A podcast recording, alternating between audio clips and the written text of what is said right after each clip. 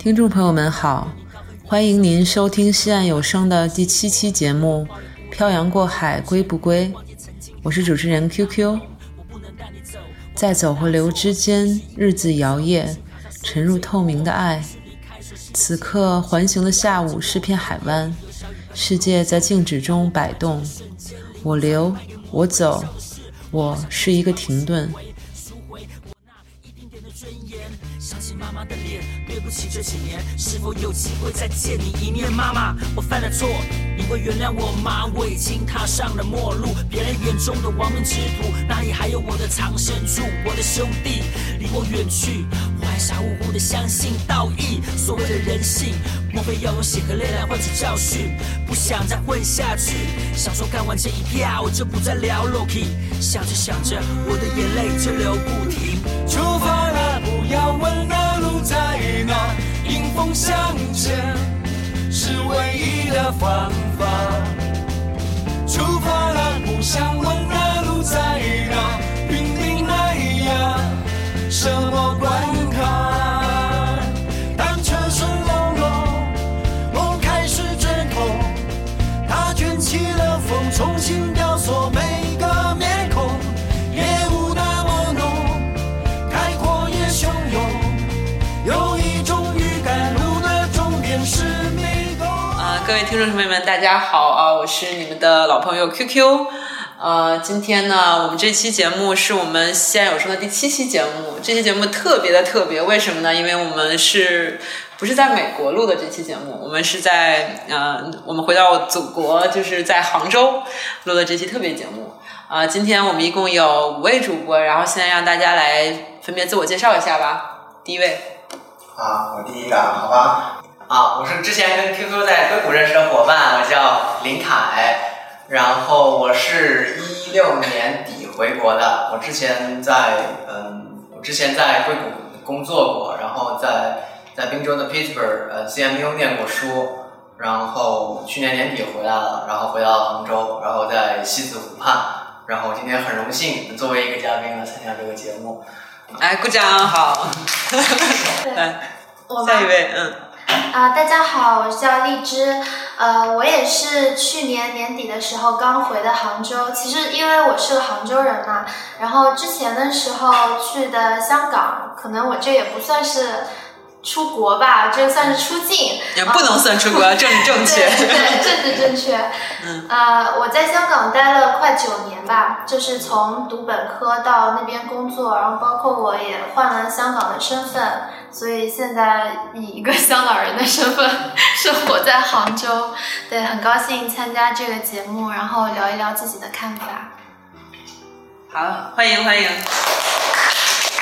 下一位，嗯，大家好，我是欧航，然后之前在那个湾区工作过两年，然后在美国待了差不多四五年左右吧，然后东西海岸都待过，呃，也是去年的年初，呃，三月份的时候回的国，嗯、呃，在那个杭州，嗯、好，欢迎欧航，来下一位。呃，大家好，我叫老张，因为我们主播 Q Q 一直这么叫我，虽然我这个这个名号已经呃退出江湖好多年了。现在是小张。呃，现在是小张，变年轻了，是吧？呃，我我和 Q Q 是以前的那个本科同学，对，然后我是这这里面应该归期最长的，我我已经回国差不多三年三年多一点了。然后之前是在密歇根念书，我应该是比较春的一个，是吧？我们那边应该农村气息更更更重一点。然后著名的安娜堡。对，然后之前在纽约，然后在克利夫兰也待过一阵子，啊、呃，对，大概先这样。好，欢迎欢迎。啊、呃，我就是对我还是那个 Q Q， 就是那个在西雅图的 Q Q。呃，海归的话，之前节目有提到说我在呃佐治亚理工念过书，后来在很多地方工作过。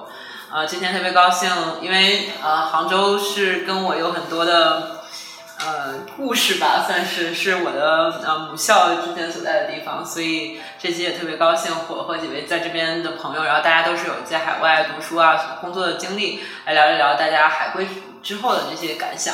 但是从我开始吧，就随便说说也没什么，有的没的我都跟他说说吧，对吧？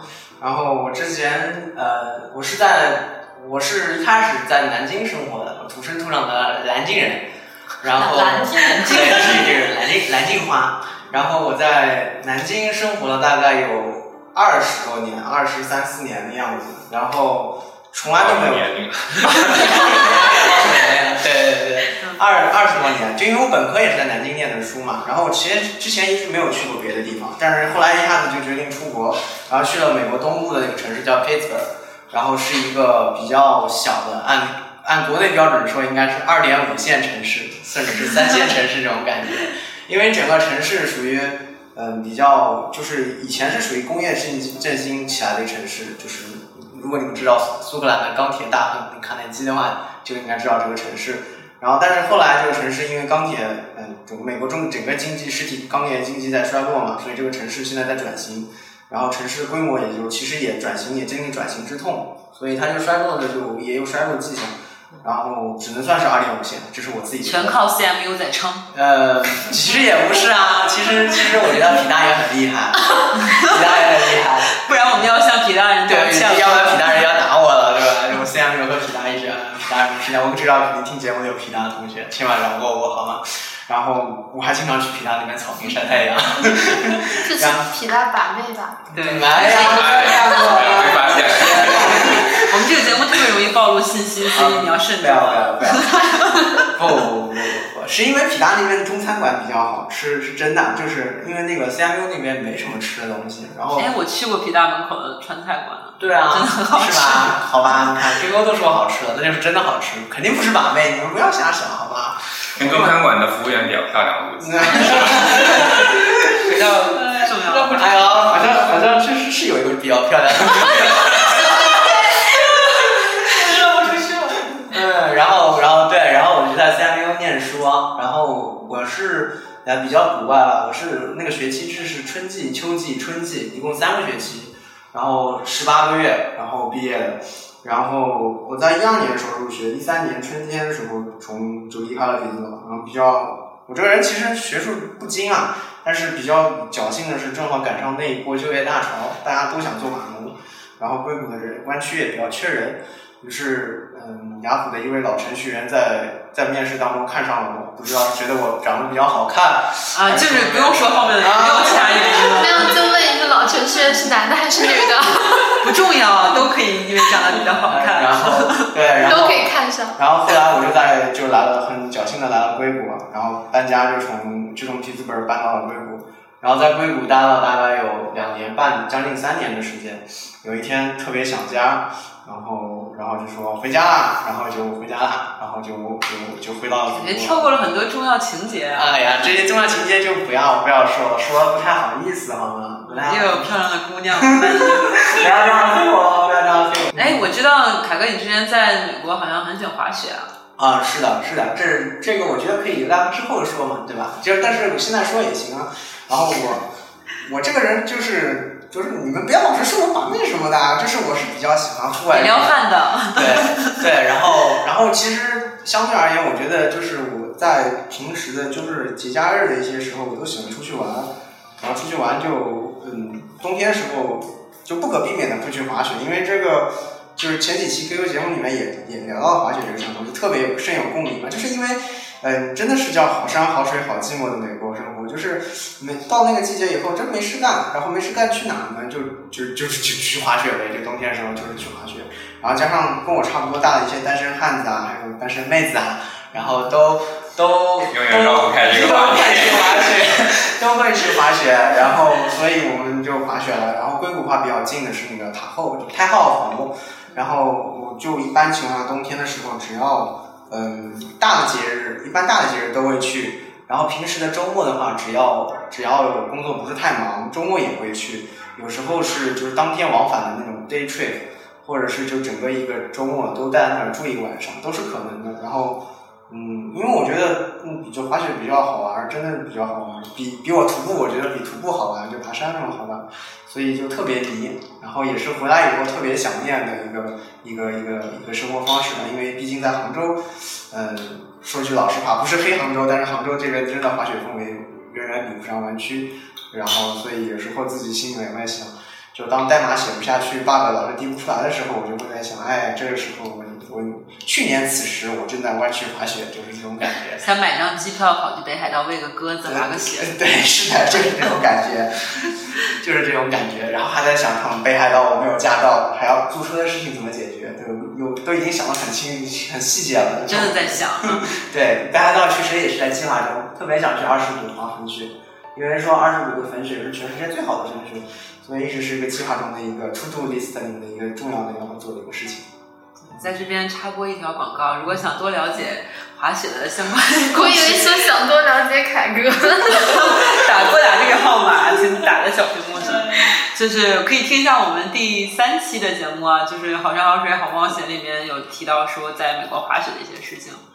嗯、呃，那其他呢，你觉得在美国有还有什么其他的东西或者其他的人你特别怀念的？人特别怀念的，对啊，主播嘛，对吧？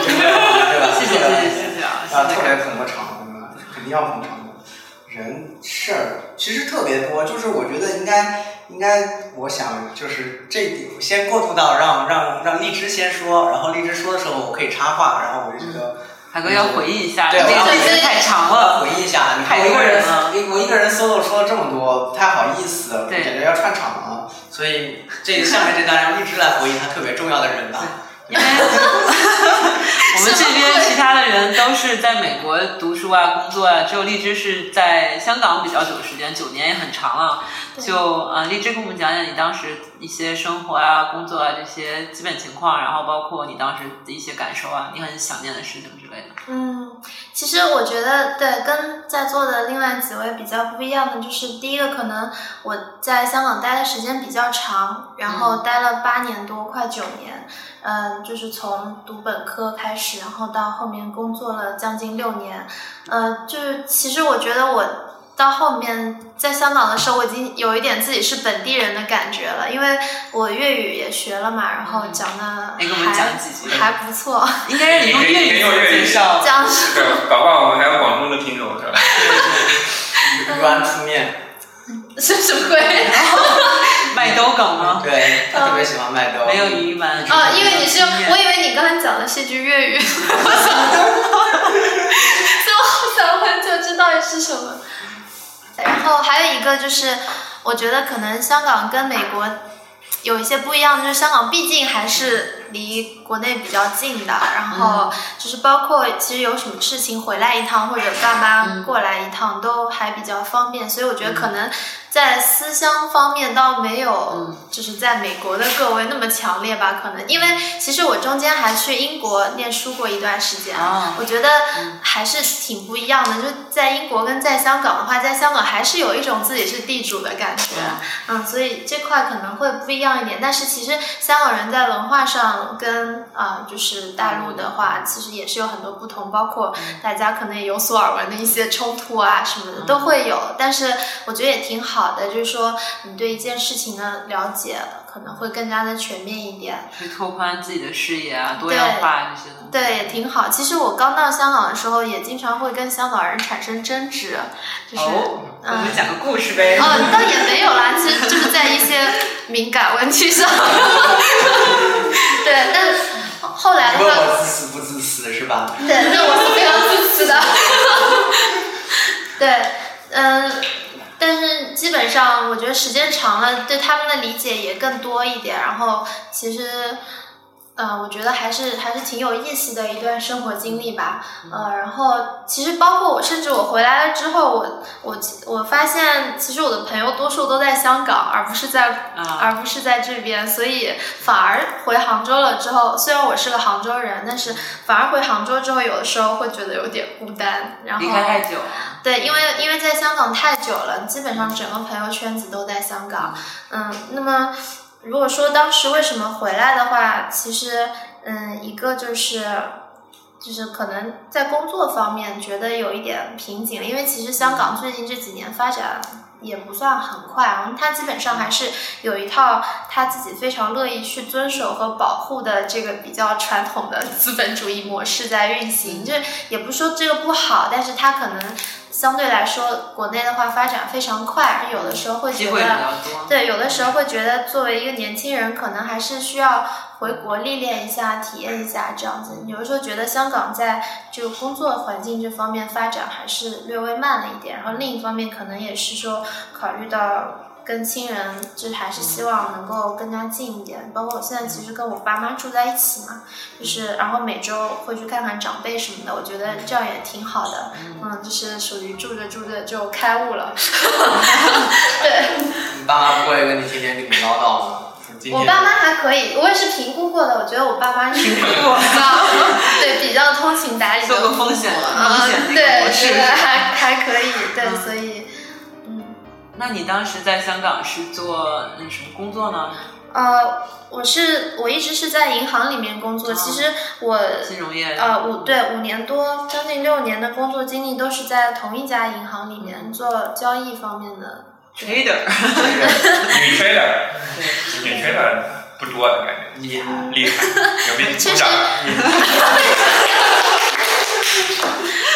对，女生、嗯、女生相对比较少吧，可能同行的还是以男生为主。对对，因为我很喜欢看那个 T V B 这种港剧，就看感觉那种像《大时代》啊什么这种片子，就是一个背景里面全是 trader 全是男的。其实我不要不要穿那个红色的小马甲，对对对。香港的那个特别经典的话，其实我自己反而我都不看 T V B， 因为我觉得 T V B 剧对剧情实在是太弱了，没有生活精彩了。对，电视没有生活。对，但是我觉得香港让我很怀念的一点就是有海。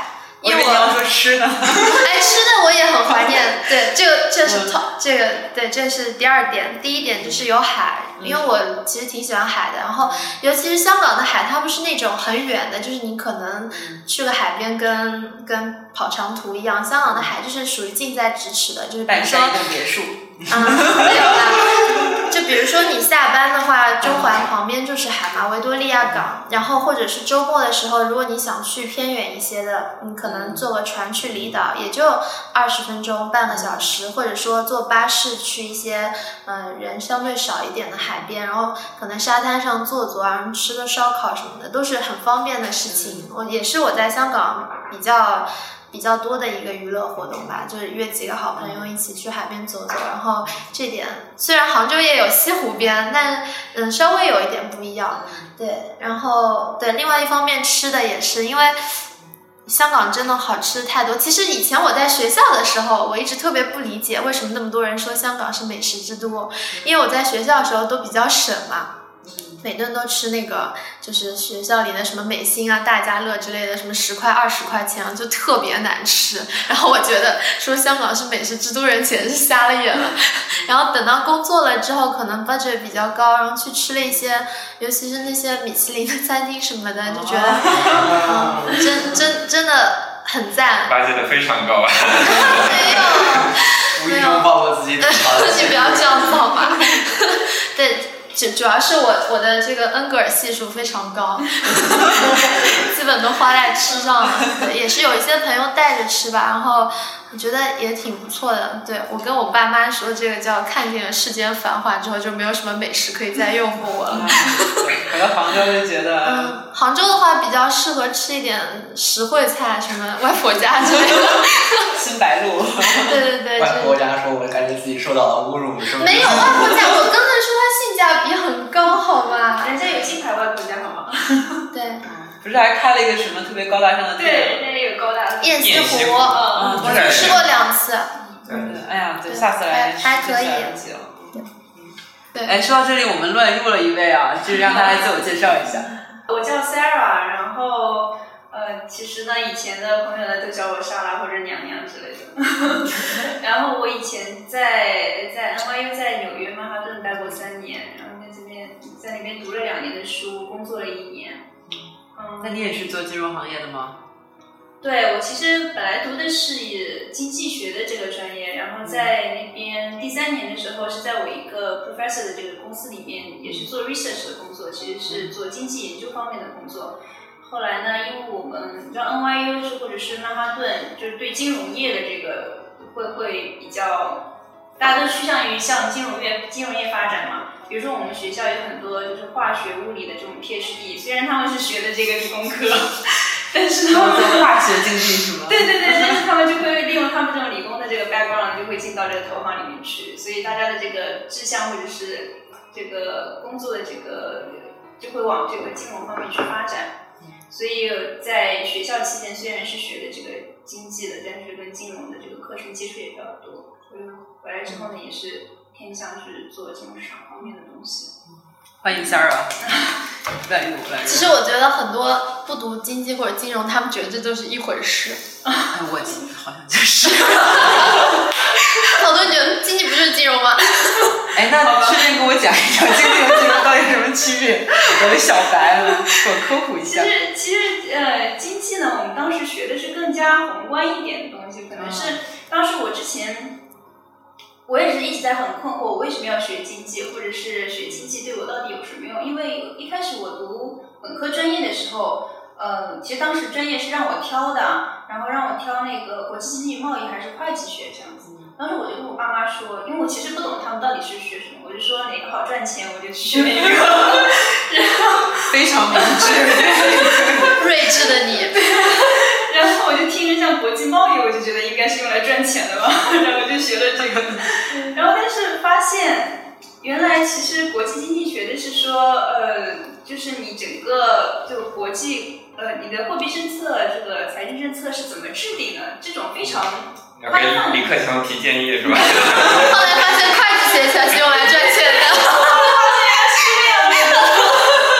国际经济贸易是替国家赚钱。对，就是你货币是怎么，为什么会流动到这个国家，然后对这个国家的这个就业啊，然后整个行业的这个发展是有什么影响的？原来是研究。那你非常适合来做我们外汇交易的。对，然后后来发现可能就是金融方面是比较微观的，就是涉及到一些投资工具啊什么的，这个可能是对你的生活是有帮助一点的。嗯，好，我们聊了一块金融的主题，那我们下一位。对，我先问一下，到底要讲讲哪几个？哦，我这个是女二，女程序员，对，女程序员，强调女，女程序员，女程序员（括号女）。我觉得，我觉得女程序员超酷玩的吧，超酷，超酷，超酷。好吧，那个啊，那你讲讲你当时是在什么地方，然后学学什么的呢？哦，最开始学 C S 的。最开始呢是那个巴尔的摩。嗯，巴巴尔的摩可能大家不太熟，但是那个地方呢比较一个特色在于是黑人哥哥比较多。你那边好，这是不正确，这是敏感，这是不正确，这是敏感，这是好。我们要支持 L G B T。哦，黑人跟 L G B T 有什么关系？试一下。我们要支持多元化的存在，少数主义。我们要政治正确。哦，对对对，我那没有政治正确，现在。Trump 都上台了，他就做不全。这个黑人哥哥就是比较搞笑，就是我们那边有个成都的男生，长得白白嫩嫩的嘛，然后去坐公交车，还被被黑人哥哥摸了个大腿。黑人哥哥听说是这个这个 gay 的比例比较高，是吗？真的假的？是真的。哦，那我就不知道，那我就不知道为什么。呃，然后可能也不太不太好，就是我刚去的第一。前三个月当中，前三个月住了一个地方，正好是在好的区和和不好的区的那个中间，中间线上，但是不熟，我不知道。结果发现我有天回家，突然发现家家前面拉一条黄线，你知道吗？就就我们那几个那个当那个那个 townhouse 前面就拉的那个红线，就邻居家说是发发生枪战了。说是黑帮什么的，不拉不拉，然后天天一个警察蹲在那儿，然后我们一屋子中国，因为我们那个那个 block 几乎都住了黑人。然后我我我们只有我们这一栋住的是中国人这样子。那你租房子的时候知道你附近的这个 area 是这样子吗？不清楚，我们租房子的时候就就就因为是个台湾老太太是房东，她人很好，她对人很好。然后那个位置呢又不在犯罪区的那个里面，她在边上，就是嗯，然后离学校还蛮近的，啊，我觉得还可以，然后就去了。所以你们学校其实也在满downtown蛮。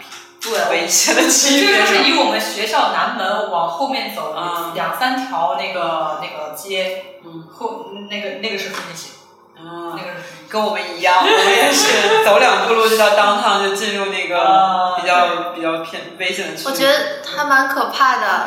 就我之前的时候，我有一个高中同学，他在那个耶鲁念书，哎，是耶鲁还是哪？然后他说，他说有一天他在实验室做实验，做到特别晚，然后呢，他就叫了一个校警护送他回宿舍。哦、然后学校有这种服务。对，然后校警第二天还发了一个群发的 email 表扬说，昨天有一个女同学非常有安全意识，让我们送她回家，说请大家以后也这么做。我还以为他发了一个邮件说 congratulations， 我成功的又回宿舍。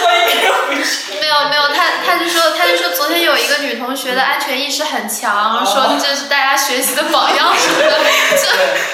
我总觉得这个少年是小撩妹，暴露了一个挺神奇的。对，像我们学校之前也是，我们在亚特兰大当趟附近嘛，就是当趟跟趟之间就其实还蛮危险的。像我们之前经常收到那种什么 safety alert 啊，就是有旁边像你说的加油站有枪战，然后有人像在学校学校附近被抢劫这种事情，大概每一两周都会收到 alert， 因为学生可能比较好抢。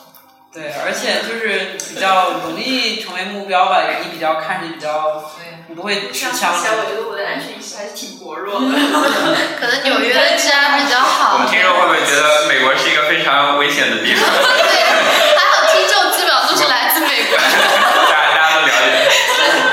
其实我以前也住过黑人区，然后我们家、哦、你该讲对，还有一段特别对对，我我我我后面工作的时候去到一个城市叫克利夫兰，是吧？然后也是非常知名的一个城市，大湖那边，对，离 Pittsburgh 很近。对，然后然后我也是，因为我我找房子的时候我在纽约，所以我也不知道那边是什么情况。和你一样也是找了一个中国房东，然后我到了之后发现，哎，怎么邻居全是全是全是那个黑人，全是敏感词，低调低调，对，就是全全是就是全是比较热情的哥们，是吧？然后一开始我没觉得，然后后面我住了一阵子之后呢，就是有人向我家那个家里那个那个那个院子的门扔鸡蛋。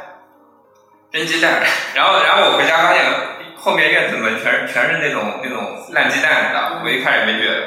然后后来我觉得推测就是他们在在撤，就是在在看看家里有没有人，然后然后然后每天应该是在观察我的作息，我几点出门几点回家，然后然后终于有一天我回家发现不对，我们家后后后院的门已经已经破了。然后玻璃已经被打破了，然后我们家上面的那个闭路电视也被剪掉了，对，哦、还蛮高科技的，对啊，非常，对，非常非常职业，然后然后职业，对啊，然后然后我我我进去发现就是，对，什么东西都没有，哇、哦，还算啊，他们这人没事啊，对啊，对，后来后来后来想还好，反正就就破财消灾嘛，啊、哦，那你后来应该马上就搬离了。后来我就住了好一阵子那个 hotel， 就就在那儿就不太敢住了。嗯，我我还我还住过挺多挺危险的地方。我以前，我在，但是你跟自己有什么仇？我以前在纽约待过一阵子，然后我住的地方就是 Brooklyn， 然后是吧，也是挺知名的一个区。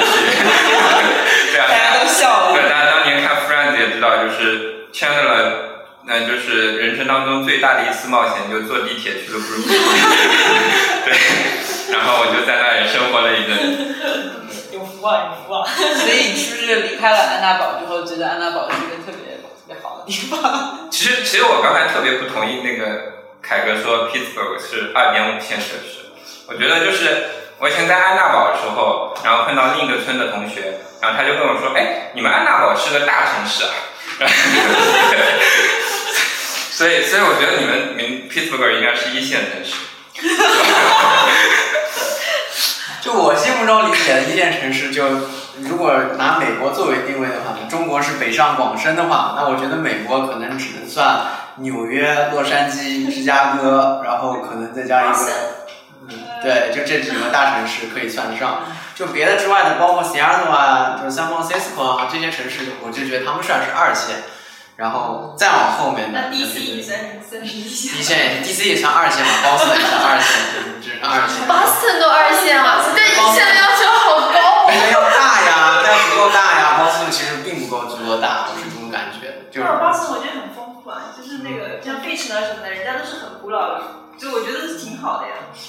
以为我们安大堡是个大城市。你是跟什么蓝星来的？对对对对，还小。啊，就我有一次好像在学校附近的超市买东西，就反正就是学校附近，你知道 N Y U 是个这个 open campus 嘛，然后就在那个超市里面买东西，然后就是有一个黑人哥哥来跟我说话，当时我就是因为我刚去嘛，我就觉得很哇塞好热情啊，然后对，然后就跟我说这个应该哪里买，然后哪里买，然后他就问我要电话，我三号我就能给他了，那所以我刚刚就说我没有这种意识，然后就开始追踪跟踪行为。所以我觉得，哦、对，我觉得就刚刚去的孩孩子，嗯，对，还是要有一点这样子的 sense。就我我当时因为好的是跟我同住的那个室友也是一个黑人姑娘，然后我跟她讲了这件事情之后呢，大概两个礼拜之后吧，我就很困扰嘛，然后就电话上都会讲一些非常嗯那个的话，我当时很纯洁的。那你为什么要接啊？哦，我不知道他会怎么样呀，他也会发那个短信什么的嘛。然后那个那个我的室友就会，他给给我打帮我打了两次电话，就把那个黑人给我骂走了。哦、所以就是，我觉得黑人被人打骂骂对，所以就是这个。他他他跟你想着交交朋友啊，是不是？就是就是又有又有黑人的接不得，但是又有他的接不得，这个就跟他们的肤色其实没有什么太大的关系。所以我想说，我还是挺挺挺那个感谢我的那个，因为当时我才去不久嘛，我对这个一点概念都没有。就我觉得曼哈顿，大家讲一线城市，你治安能够乱到哪里去？过了过了一百，啊一百五十街以上你们才好。但是我到 West Point 嘛，就就觉得应该不会发生这种事情的。哎，那是安全吐槽大会，拉回来拉回来。大会。哎，那讲哪了？其他方面的，奥华那个有什么其他的比较怀念啊，或者是印象很深刻的事情那方面吗？嗯，包括你后来不是搬到了湾区吗？就是应该跟巴尔的摩还是差别蛮大的。对，我巴尔的摩我最怀念的应该是我的那个，就是有个 professor 非常敬仰的，就有一个 professor 很敬仰的，因为他应该是我这辈子见过的非最就是非常 scientist， 他是一个非常 pure 的 scientist。就是他的，他全家就是赛术的，对，他全家就是赛术，怎么听起来像骂人？全家就是丧逼，没有没有，继续说。全家都是科学家。对，呃，然后呢？嗯，对他对我影响很大，他对我影响，因为他就是特别，因为我以前我觉得我学习什么的，还有我学对知识的一个看法是，我不太尊重知识，嗯，我也不太尊重我的专业，嗯，然后那个，然后经常凭自己一点小聪明觉得就该干嘛干嘛，挺开心的。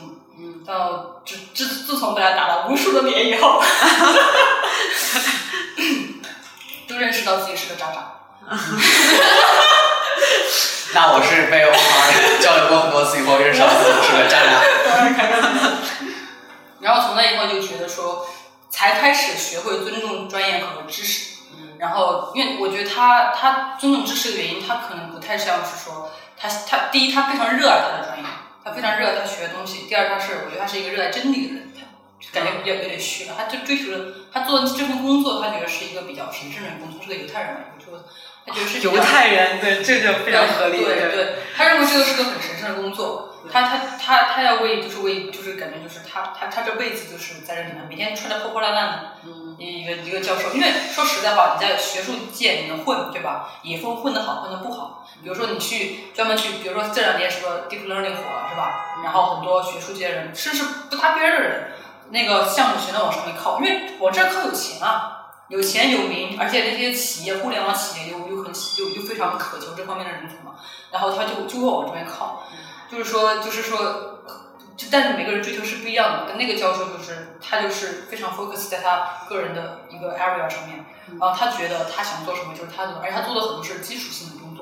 也不会是说什么热做什么，然后什么什么那个，他比较非常有自己的一个一个想法在里面，然后所以说感觉是比较敬佩他的，所以这是我最怀念的，呃，在巴尔的摩最怀念的这一点。而因为我觉得他一点都不浮躁，这个当然感觉好像说他一点都不浮躁，这句话好像在映射国内的一些气氛。对，而且这边对比凯哥难忘的人，凯哥还在想他的妹子的 list。啊，这大姐，对，中餐馆漂亮的服务员。对，但是非要说一个的话，到底谁才是 top one 呢？剪掉剪掉，这段都剪掉，这段都剪掉。那你回到到湾区之后呢？对，到湾区了是吗？到湾区以后呢，我是非常喜欢我原来我原来的组的那些成员，我很喜欢他们。嗯。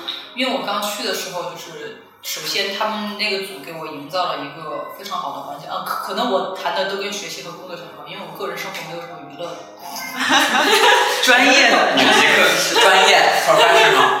就是因为说白了，我大学的时候我太会玩了，就是把该玩全玩过了。就不玩了。哦，那我们就是登山什么的，就是大学就基本上都是在外面度过了，就不会回家了。学校都不回来了。嗯，对，就那是不尊重，不尊重知识，也不尊重我自己的专业。嗯，这样子。嗯，然后那你你是你是在这个 G 公司的？对对对，在 G 公司。然后我但我我我现在回想起来，他们真的是给了我非常专业的培训，我是非常感谢他们的。因为他们无论是从团队的一个氛围上面来说，还是从那个专业的程度来说，还是从那个做事方式来说，都给我打下了，我觉得他们是给我打了一个很好的基础，给我打了一个很好的基础。因为我觉得不是每个人都能拿到，都能有这么一个很好的一个很好的一个机会。因为对，因为有的时候他你可能会去一个，比如说好像很高端的一个地方，但是他不一定给你带带来一些团队上的一些氛围，也不一定有，你不一定开心。那么说，有可能有地方你很开心，但你感觉又学到很多东西，但反正你总有一个 bias。但是我觉得我之前去那个地方，我的确确实从各方面来说，都给了我一个很好的一个一个一个环境。所以说，我是非常怀非常感谢我过去的组和技公司的，因为我我发现技公司对的工程师文化，他非常尊重工程师嘛。对，非常这个我也有所耳闻。对，他也非常特别羡慕。他也是非常注重对工程师的培养的，就是大概前一年到两年的时候，他他的他不他不太在乎你的产出，他因为有的公司不一样嘛，他你去他就说就开始用人了，他是用你，但这个公司你去的时候，他是在养你，他是在培养你，所以说你的成长就会很快，然后他会给你很多呃让你试错的地方，也非常我觉得还是很具有人文关怀的，我是很感谢的。眼光比较长远了。对，他是一个具有长远性眼光的公司。对，所以说而而且我发现我发现有个现象，就是几乎在这待过几年，待过一年以后到两年差不多，陆陆续续别的公司开始玩人，他就等这个公司培养好之后然后去玩，就这么讲。对，这个是我个个人对。但之所以为什么回来的原因呢，是说嗯一个比较悲催的事情，就是我们拿到工作签证。啊，抽签了。我抽了两次，你说吧。哦。这个概率很低，也就倒霉嘛。现在好像还蛮多抽。抽两三次、嗯、对，当时我算不到。对，他不是大家比较骚，所以我们就说 OK， 你在金公司体力有吗？你怎么可能会没有呢？几乎就没听过没有的，对不对？然后我就没有。嗯、然后，然后对，然后然后这是最直接的原因。嗯。然后，然后呢？我其实当时有考虑过，我说要不要去海外其他的分部这个地方。嗯。后来想想说，我还是回归祖国的怀抱吧。嗯。然后我回来的时候，其实没有做很多的心理准备。没有做很多的经历，所以我要感谢现在的公司，给了我很多的锻炼和这个让我，因为我发现我现在环境太好了，嗯，好到就是没有什么风雨。完了，我现在感觉好像没有。对，这这个这个我觉得可以推荐领导听这期节目。可不可以把它敏感的给去掉？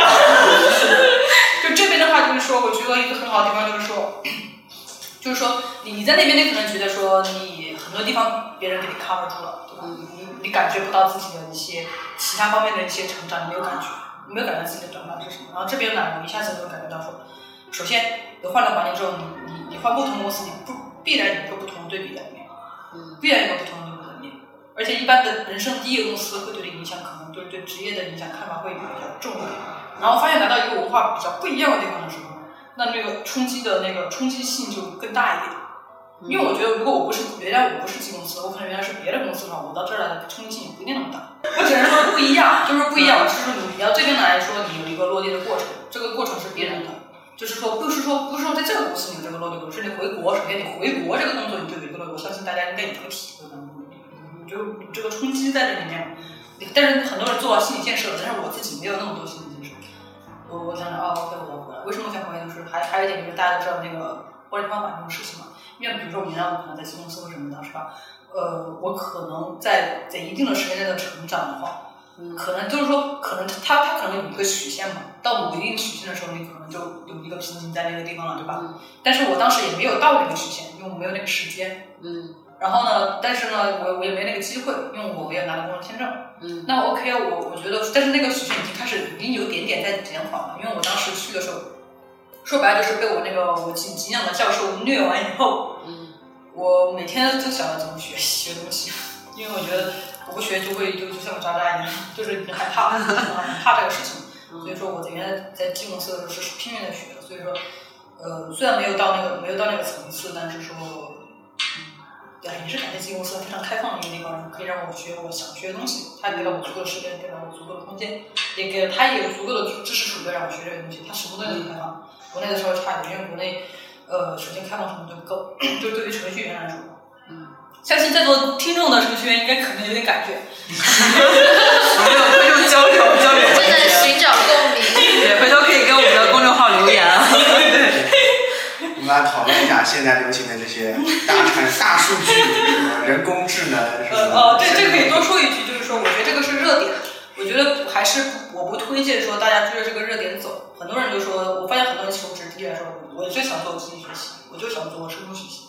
这个东西呢，我觉得它是怎么说呢？现在是说人才是没有那么饱和了，然后热点呢也可能这种概念性的东西一般都会有泡沫，因为资本往里面流嘛，这种东西都会有泡沫在里面嘛，这个是不可否认。但是说你这辈子想做什么东西，如果说比如说嗯，你说我只是想去碰撞这个风口或者什么的话 ，OK， 这个是 your choice 是吧？然后说你是做技术的时候，我我想把某一块东西完完整整这个技术成正形，那么这个就不太是是一个好的选择。嗯，因为技术你永远追不了它，它它它。如果说你一直停在一个很浅的状态的话，你永远只是看到新的技术，你看不到它里面的东西。你必须在某一个地方站稳之后，你才能够这个把这个浪潮给握住，不然的话你就是被浪推推着走。我觉得不仅是技术，可能别的别的专业也是这样。比如说我我我金融我不懂，但是我知道金融可能他们可能说我我要用什么机器学习啊，做一些什么什么什么什么 trading 这种东西，对吧？然后我要用一些自然语言，一些金融产品啊，怎么投资比较合理啊，这样对大数据、啊。对，但是说白了，我觉得商业上说，他挂了一个深度学习的名字，他可能会卖更多的钱。然后会会有投资更多信心，这个是不可否认的。但是你落到实地来，该做事还是做事。那你如果学积累那些东西没有用吗？我觉得不会。我觉得醍醐灌顶啊！对对。好，听好了，看看这这个在上面详情，直接移到二十九分五十秒。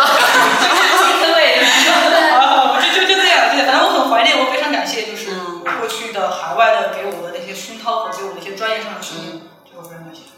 我觉得其实像刚才王航说的这个对待知识的态度，的确，呃，像我之前也跟一些朋友交流过，我觉得这边是不是要道歉？我觉得大部分美国人其实，嗯，就是其实挺安于现状的，也不是说特别，嗯、呃，就是怎么说特别聪明啊。像其实大家包括美国人的印象也是亚洲人是很聪明的，尤其你数学啊什么各方面，可能就是。基础非常好，就是就包括我们所有在座的人，就是他们的印象会觉得我们就是这样的。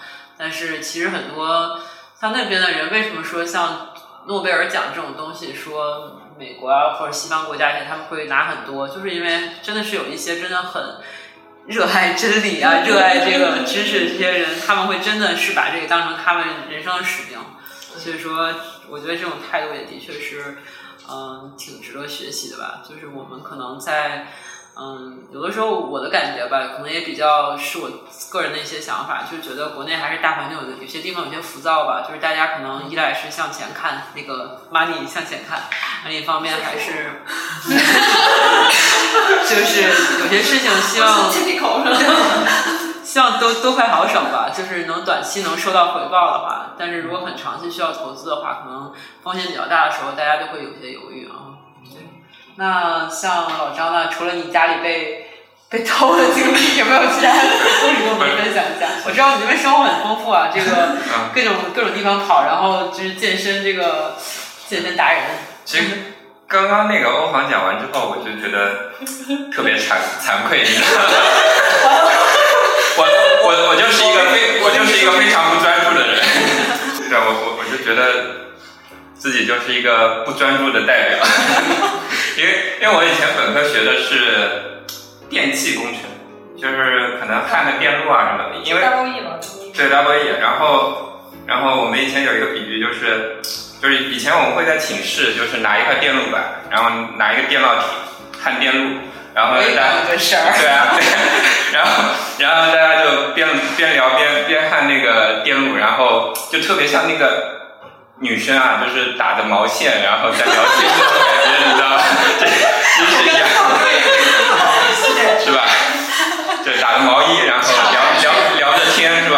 我们我们一样，我们就是可能也是看着什么综艺节目，拿着拿着电路板然后就焊着，是吧？聊着天，就其实这个这个心态是差不多的。好开心！然后然后后面我跟那个我们主持人 Q Q 呢，是因为。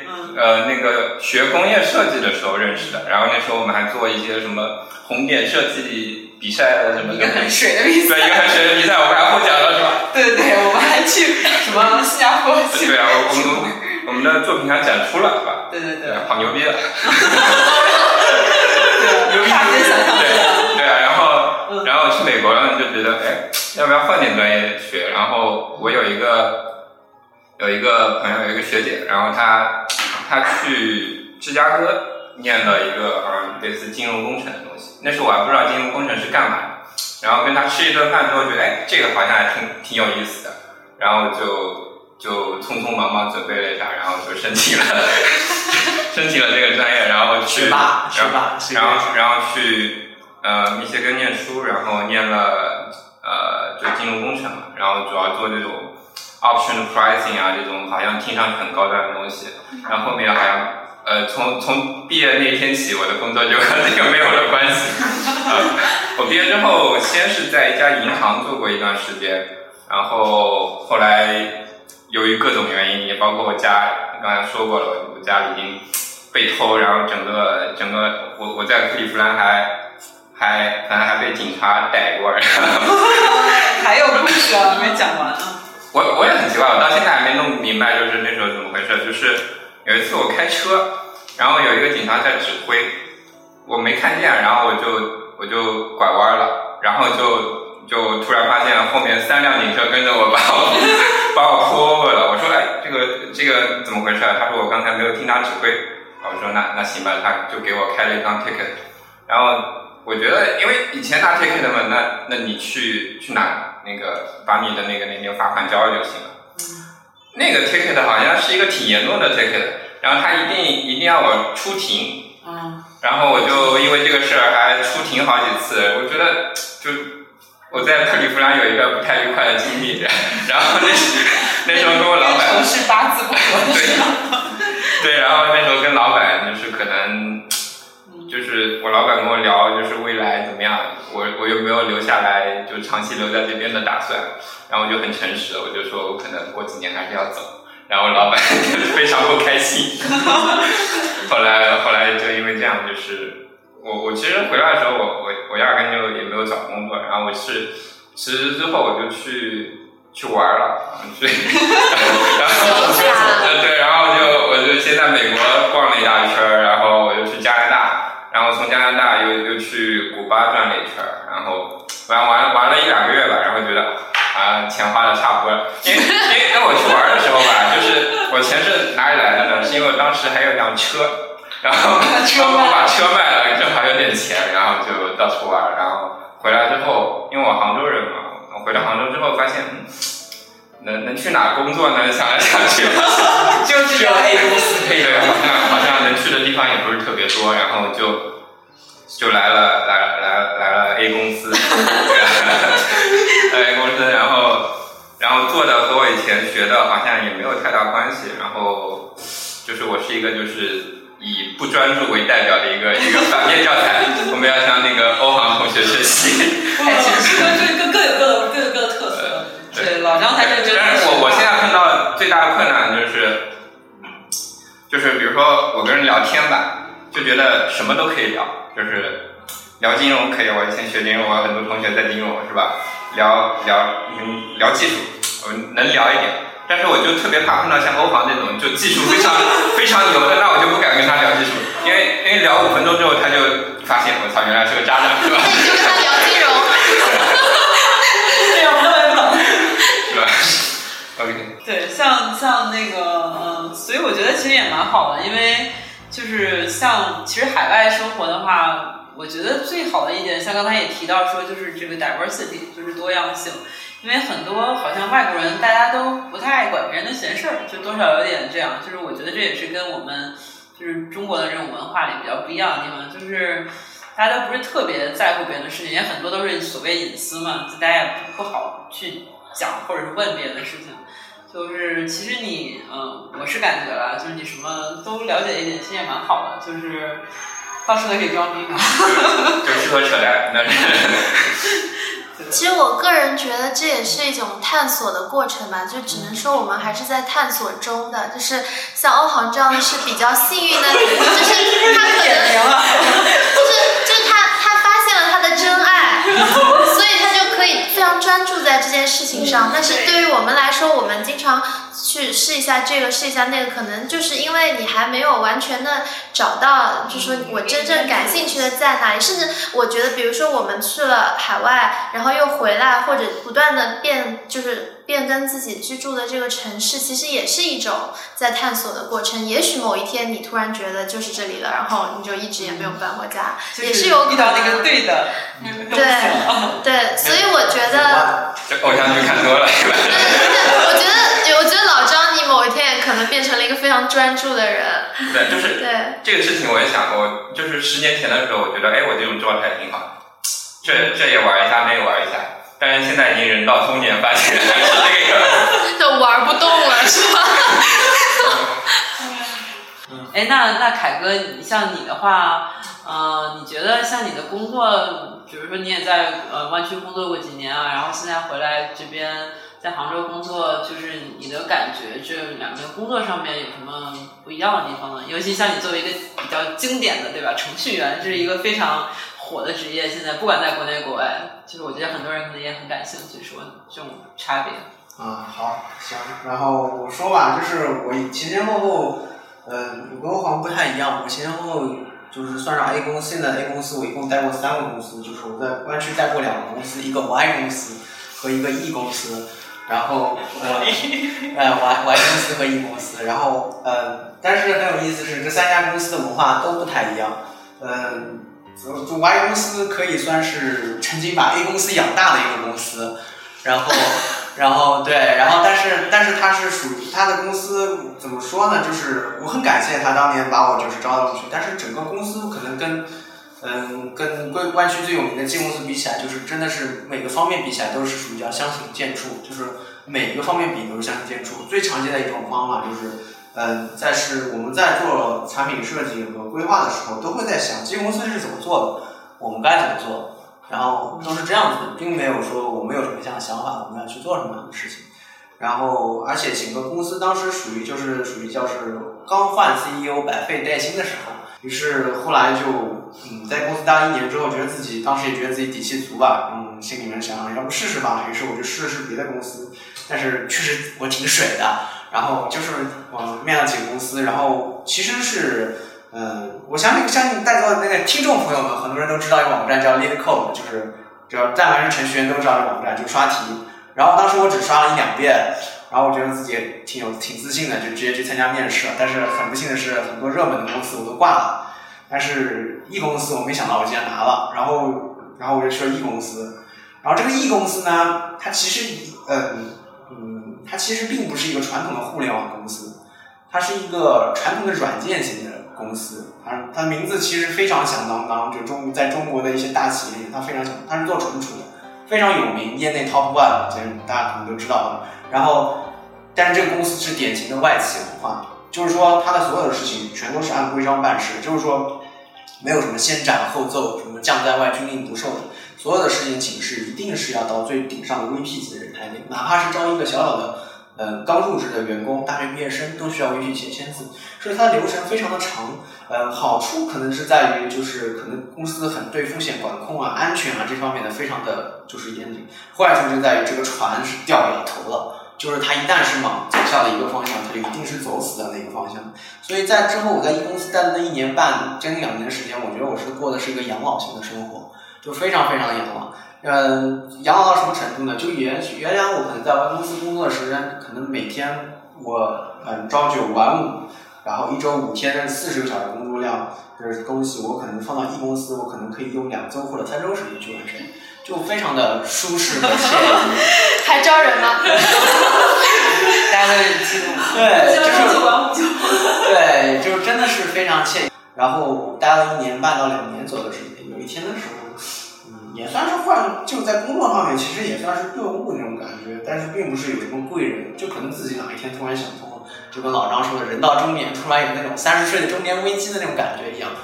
也许是因为受到有些就是同行啊经常跳槽啊，或者是有跟我差不多大的人已经升上 manager 这种感觉，或者是有些人可能在某些地方做了一些非常牛逼的事情。我看到朋友去参加各种会议，然后说自己自己写的东西，包括我是是我认识一个朋友啊、嗯，就是 C M U 的以前以前就是是我的是我的 T A， 然后后来我才知道哦他是 Spark 的 contributor， 然后这种事情就是让我非常震惊，然后我觉得我自己在荒废人生。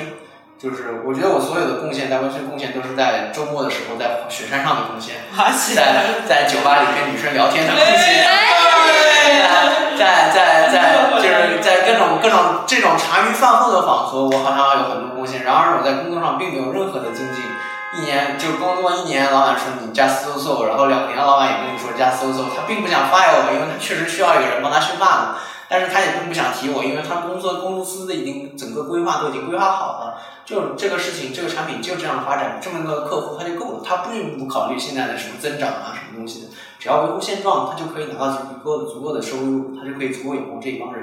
他正好缺一个人，然后正好填补上我这个螺丝钉，他并不需要我去培养我。所以，嗯，有一天的时候，我觉得好像应该试试别的事儿，然后于是正好有朋友在 A 公司，然后我就。脑子一热，我回来了，然后对，然后现在就又回到 A 公司了。然后你要说，我就不好意思说 A 公司的坏话，对吧？因为我们已经在 A 公司，但是我可以说对比，是吧？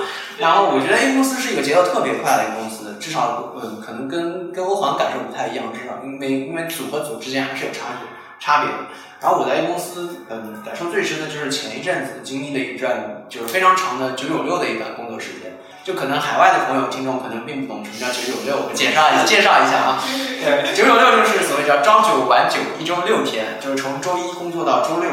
呃，为什么会这个样子呢？其实因为就是他们项目的，嗯，就是项目的跟进是以这个业务的需求来驱动的，所以有些东西的变化是非常大的。可能今天客户要求需求 A， 然后第二天的时候，对，我们做出了样品之后 A 公。客户一看，哎，这个需求 A 好像应该再加一些别的额外的一些功能，或者这个 A A 需求 A 并不满足他的东西，他砍掉了，重新改成需求 B。但是呢，他并不想让他的这个这个验收时间变这个改变，他的最后的 deadline 时间，于是他的时间就只能再压缩在他原有的工期里面去做这件事情。然后这样子一来，由上压力自上而下的压下来，所以他的工作时压力强度还是相当大的。而且就是你在为了你为了完成这些业务需求的时候，你其实相对的你牺牲了很多。嗯，程序员就是作为一个程序员，可能觉得不该牺牲的一些地方，就是一些别的什么代码质量啊，啊，然后一些可维护性啊，还有设计上面一些东西。当然这是太专业的东西，我就不说了。然后就是就是这些东西导致你的工作强度会非常大，就是朝九晚九。可能我自己比较比较比较学渣，比较渣渣，写代码比较慢。然后，但是确实我工作就是。就是这半年在 A 公司的感受，就是这个东西让我没有时间去雪山上翱翔，没有时间在酒吧里跟妹子聊天，对吧？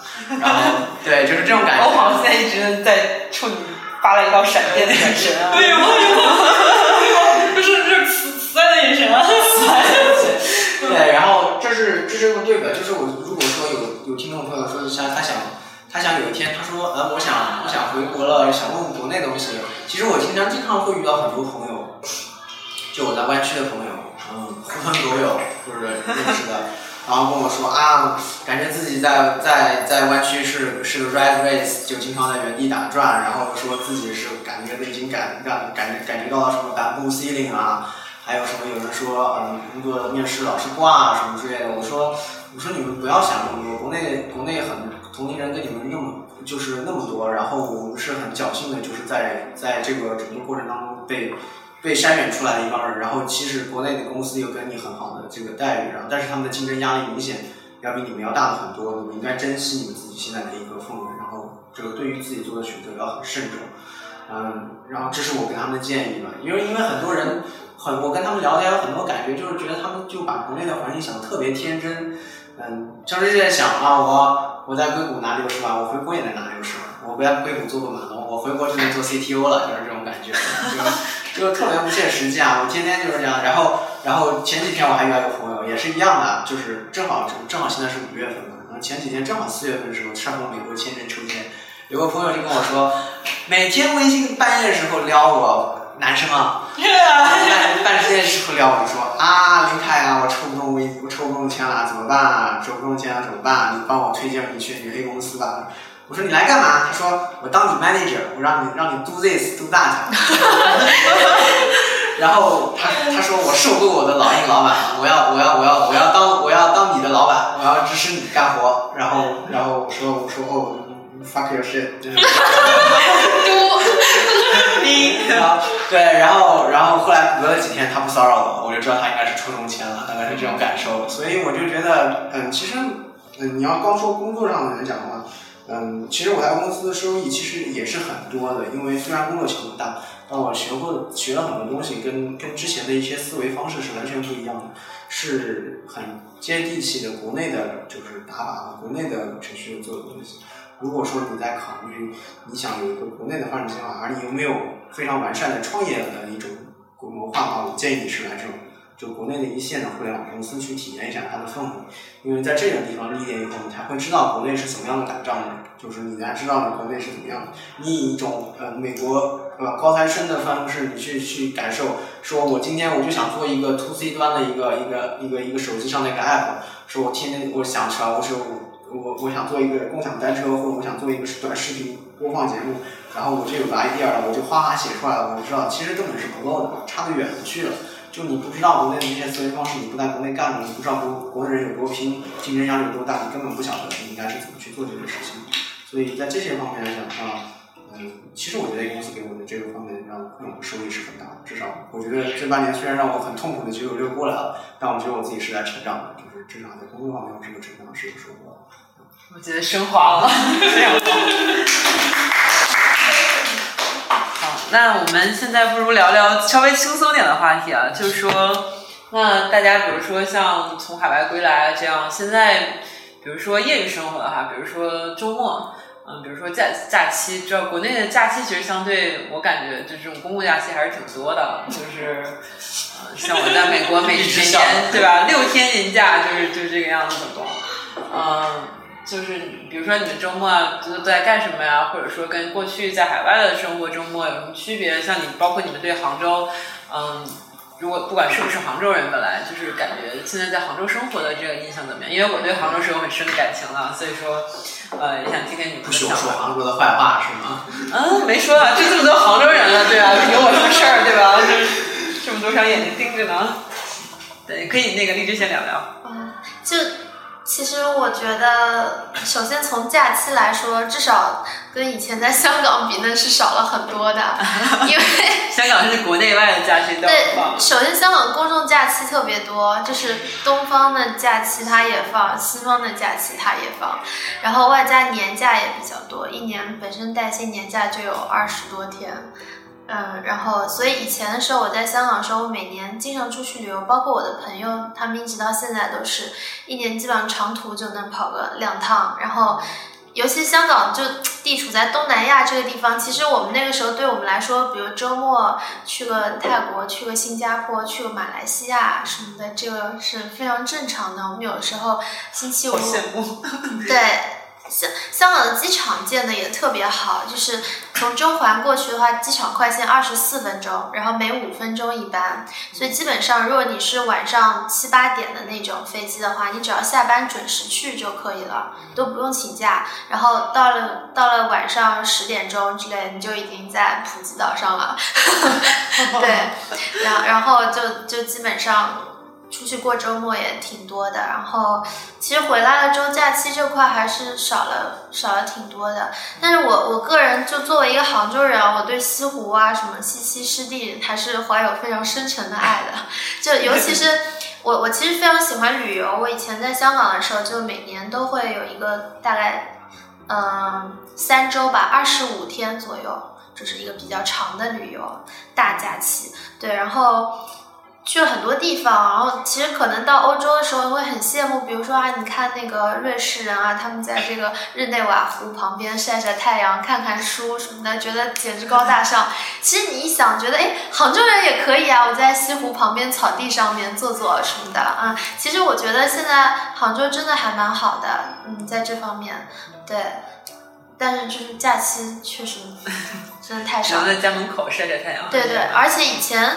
嗯，就刚才说到那个 working hours 嘛，就其实以前在香港的时候，就除除了一些特别拼的，就是那个真的是投行里面做发行的那些人，可能加班时间很长。像我们这种工作，基本上工时也是比较稳定的，基本上每天六点六点半准时就下班了。所以到了这边一下子加班，我也有一点不习惯，嗯，当然另一方面来说，其实当初也是我自己选择的，因为我somehow觉得就之前环境有点太颓了，嗯，包括就是 learning curve 的那个问题嘛，就是可能刚刚做那个工作前两年的时候，觉得自己进展特别快，然后做了五六年的时候，就觉得已经不是说进步大不大了，就简直就是没有进步每天，嗯，然后所以我其实自己选择回来也预料到会比在香港的时候辛苦很多，嗯，但是在这方面我心态还算可以，对，乐在其中，嗯，我觉得他心态特别好。那 Sarah 呢？你你的业余生活呢？你感觉有很大差别吗？哦，纽约应该生活非常丰富啊。我吗？为什么这么觉得？在纽约吧，连 strip club 都没有去。没有，那个叫 gentleman's club， 老司机。因为因为其实我呢，出生是在农村的嘛，所以当时呢是。呃，是对这些大城市的一些文化其实没有什么了解的。然后我当时上大学的时候，其实一心想要考研的，所以根本就没有想到有出国这种 option。然后我在大学的时候有过半年的这个去香港交换的这个经历的时候，才觉得好像是这个世界向我打开了这个门，我还有很多很多的选择，我并不是只是一定要考研或者怎么样。所以就是从那个时候开始，我就觉得其实，呃，我以前的是。包括我爸妈的认识，我周围的朋友的认识，都其实还是比较狭隘的。嗯，在农村嘛，毕竟不像有些大城市里面的那个环境是那么的好，或者机会那么的多。所以我就是选择去，我当时就是申请出国的时候，就是选择大城市，选到了浙江，要么是伦敦，要么是纽约。所以我就申请或者是波士顿，然后就是去了去了纽约。所以我刚刚其实想说，我在国外的话。呃，学术上其实倒还好，倒没有太多。我是觉得国外的这三年的经历对我来讲的话是丰富了世界，了解了自己，然后结识了更多的朋友。我觉得太好了，我觉得太好了。以前以前或者是我觉得我还是一个非常 typical 的这个中国式填鸭式教育的这样子一个产物。就是其实很多学生不知道你自己到底要什么，或者有的时候你尝试了很多东西之后，只知道自己不要什么，但是你不知道，你没有好好的看看自己的内心到底是一个什么样子的人。有可能是因为就是你家庭的环境，所以导致你说你是独生子女，然后你可能会对呃爸妈或者是某一类朋友比较依赖或者怎么样，但是你没想过自己到底是个什么样子的人。但是出去了之后呢，其实，嗯。啊，我要再插一段，我其实出去之前临走的那一段呃时间，我妈妈是当时就哭了。当时为什么呢？她就说别人跟她说，如果你女儿去了英国，你就是失去了半个女儿；如果你女儿去了美国，你就失去了一个女儿。这样掐的，不然让我妈听到，有点严重。我妈赶紧让你回国。我妈已经赶紧让我回国了。然后我在想，那是为那是为什么呢？他就是会觉得，就是美国可能就是吸引力会比较大一点，它本身自有的魅力就会比较大。当你一个人没有经历过这些事情，然后突然在你面前有呈现各种丰富多彩的这个生活的时候，你会陷进去。花花世界。对对对对对，尤其是到了纽约这样子的话，就是你刚刚讲的，其实生活真的是很蛮蛮丰富的。我是一个比较乐意去尝试新鲜东西的人。然后像有一些什么，嗯，其实那边的展览啊，然后那种这个 musical 啊，就很多很多嘛。然后跟朋友啊，然后经常会去参加一一些什么各种各样的活动，嗯，就觉得即使是在那个 Washington Park。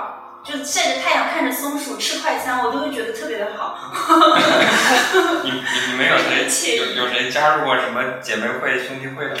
啊，那我没有。你来聊一聊吗？没有没有，我比较好奇嘛，因为、嗯、对，因为因为我们都不是去读大本，没有去读本科嘛，本科对，因为对，因为因为因为我们去的时候，我们有一个有一个有一个同学，然后女生，然后去准备加入姐妹会。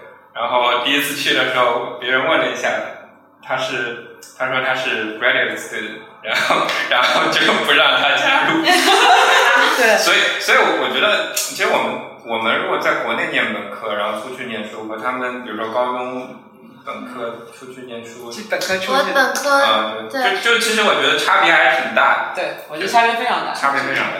我我们那个我们当时港大也是就是英制的嘛，然后我们会有那个 college， 就是分不同的，或者叫 hall， 有的叫 hall， 有的叫 college， 然后它不是像国内这样按照专业分，就比如这个专业住在这个哦，就是那个我们是对，我们是打乱的，就是说你你申请学校的这个 academical 的这个专业，跟你申请住在哪里是分开的，然后这个住宿也是要你单独递交申请的，然后。college 就会选择比较对自己胃口的人，然后然后一个 college 里面也会有自己的一些 academic tutor， 然后我们 college 之间也会有各种体育比赛或者是 cultural 的比赛这种，嗯，就是还是蛮英制的。然后我当时在的是整整个我们大学就是最历史最悠久的那个 hall。然后我们是有一个自己的 canteen 嘛，然后我们 hall 就有一部分的 graduate， 其实大部分的 hall 都是没有 graduate student， 全部是 undergrad， 然后我们那个有一部分的 graduate， 但是他们跟 undergrad 是完全分开的，就是我们在一个 canteen 里吃饭的时候也不会互相讲话，而且我们会说那是 graduate student。你们跟我还是 graduate student？ 为什么呀？为什么呀？其实其实我我还比较少，但是。但是那些香港人就还蛮 care 的，因为他觉得 graduate student 没有继承到我们这个 hall 的文化，那他觉得他们不是，他们没有 carry 这个 college 的的，对，包括我们的活动，那个 graduate student 也不会参加。然后当时我们的 college 是有三个楼都是住人的嘛，然后我们本科生住的那两个楼就还比较平等，一个叫 old wing， 一个叫 new wing， 但是那个。graduate student 住的那个楼就被我们叫 third wing， 然后就是好像有点有点歧视那种感觉。三类，就是三类。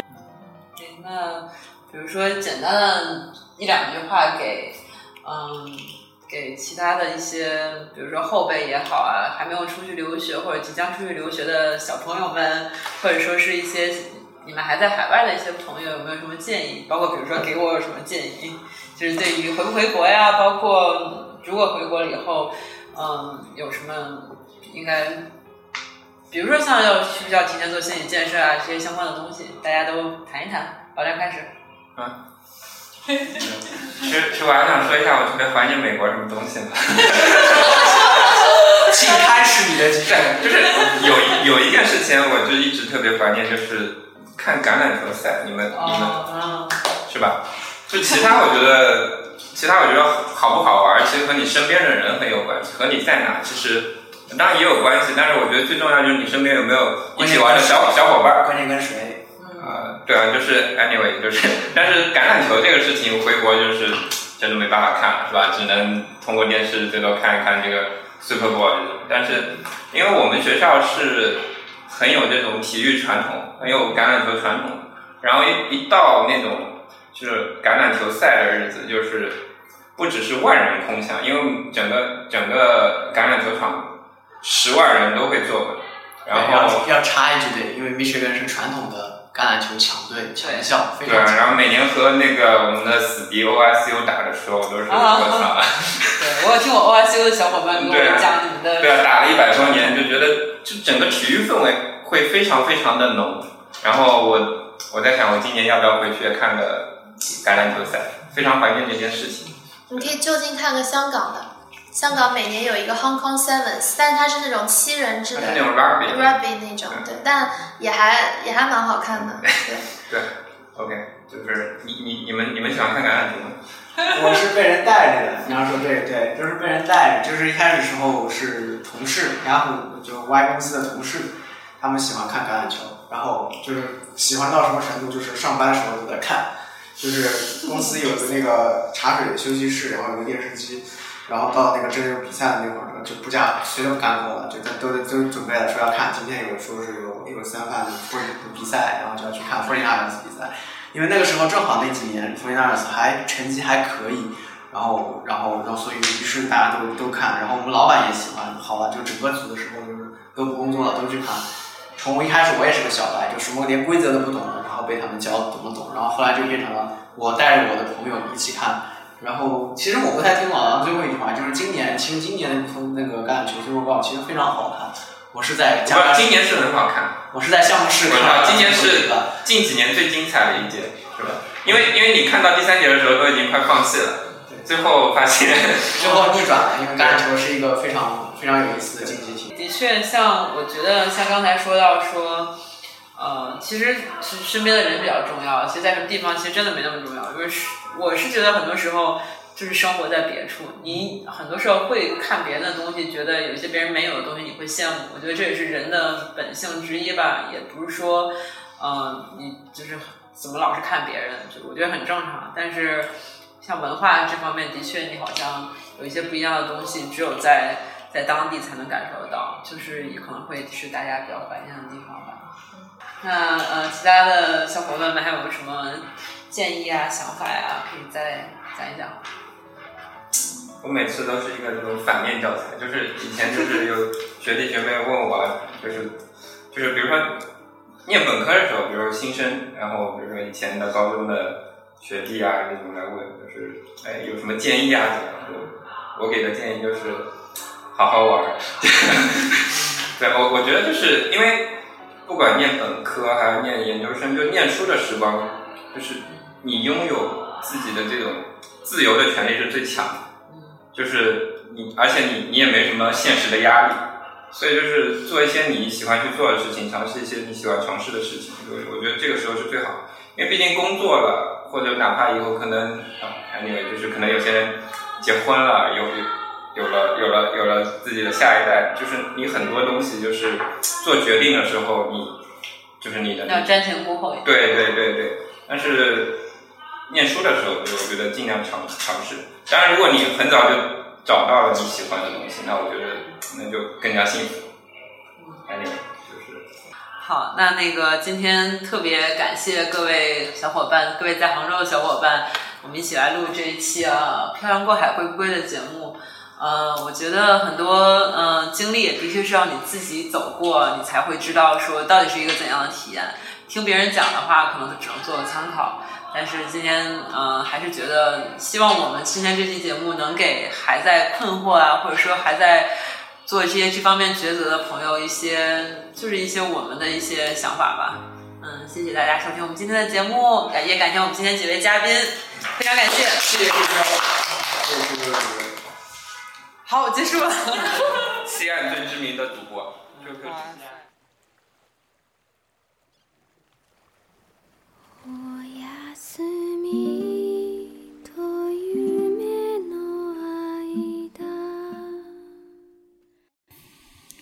下一期节目听说我们要聊阿尔法狗，为什么是听说呢？因为还没录节目呢，快来打赏留言吧，不然节目要办不下去啦。西安有声的终极理想是把我们的声音和观点传播到全宇宙的每一个角落，所以您的每一句留言，每一次打赏都是对我们巨大的鼓励。微信公众号搜索中文西岸有声或是英文 Seattle Voice 都可以关注我们。在苹果官方的 Podcast、 喜马拉雅和荔枝 F M 的 App 中可以订阅西岸有声的频道，持续收听今后的节目。